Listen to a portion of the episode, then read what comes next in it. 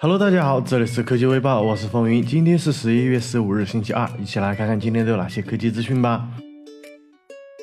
还记得风靡一时的 Google Glass 吗？不过因为该智能眼镜高达一千五百美元的售价，让普通消费者望而却步。现在，外媒报道称，苹果也在探索智能眼镜领域。据称，该设备可以通过某种方式跟 iPhone 无线相连，并在用户的视野范围显示图片和信息，而且其还将用上 AR 技术。知情人士透露，这款智能眼镜可能要等到2018年才会跟大家见面。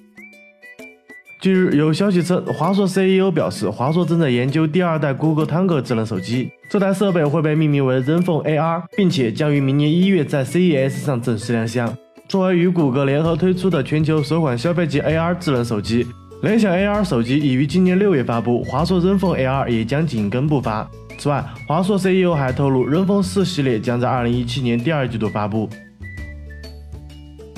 近日，外媒报道称，三星将会在下一代 Exynos 处理器上加入他们自主研制的 CDMA 基带，这意味着三星未来的处理器会支持全网通。据悉，新一代处理器将会在明年问世，不过具体时间还不清楚。显然，三星会首先满足自家的产品，那么接下来是不是魅族呢？还是值得期待的。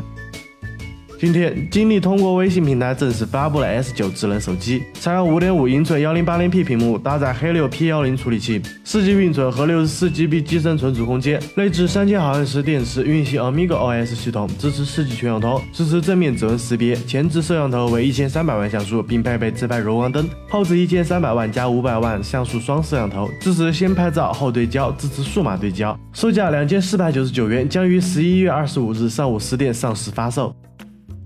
近日，乐视遭遇资金困难，一时之间，乐视的命运备受关注。今天，乐视汽车生态和 l i k Global 获得了海南集团、恒星集团、易华集团等十几家企业的投资，总金额为六亿美元。据称，此次投资谈判时间从昨天开始，今天下午签订协议，仅不足两天时间。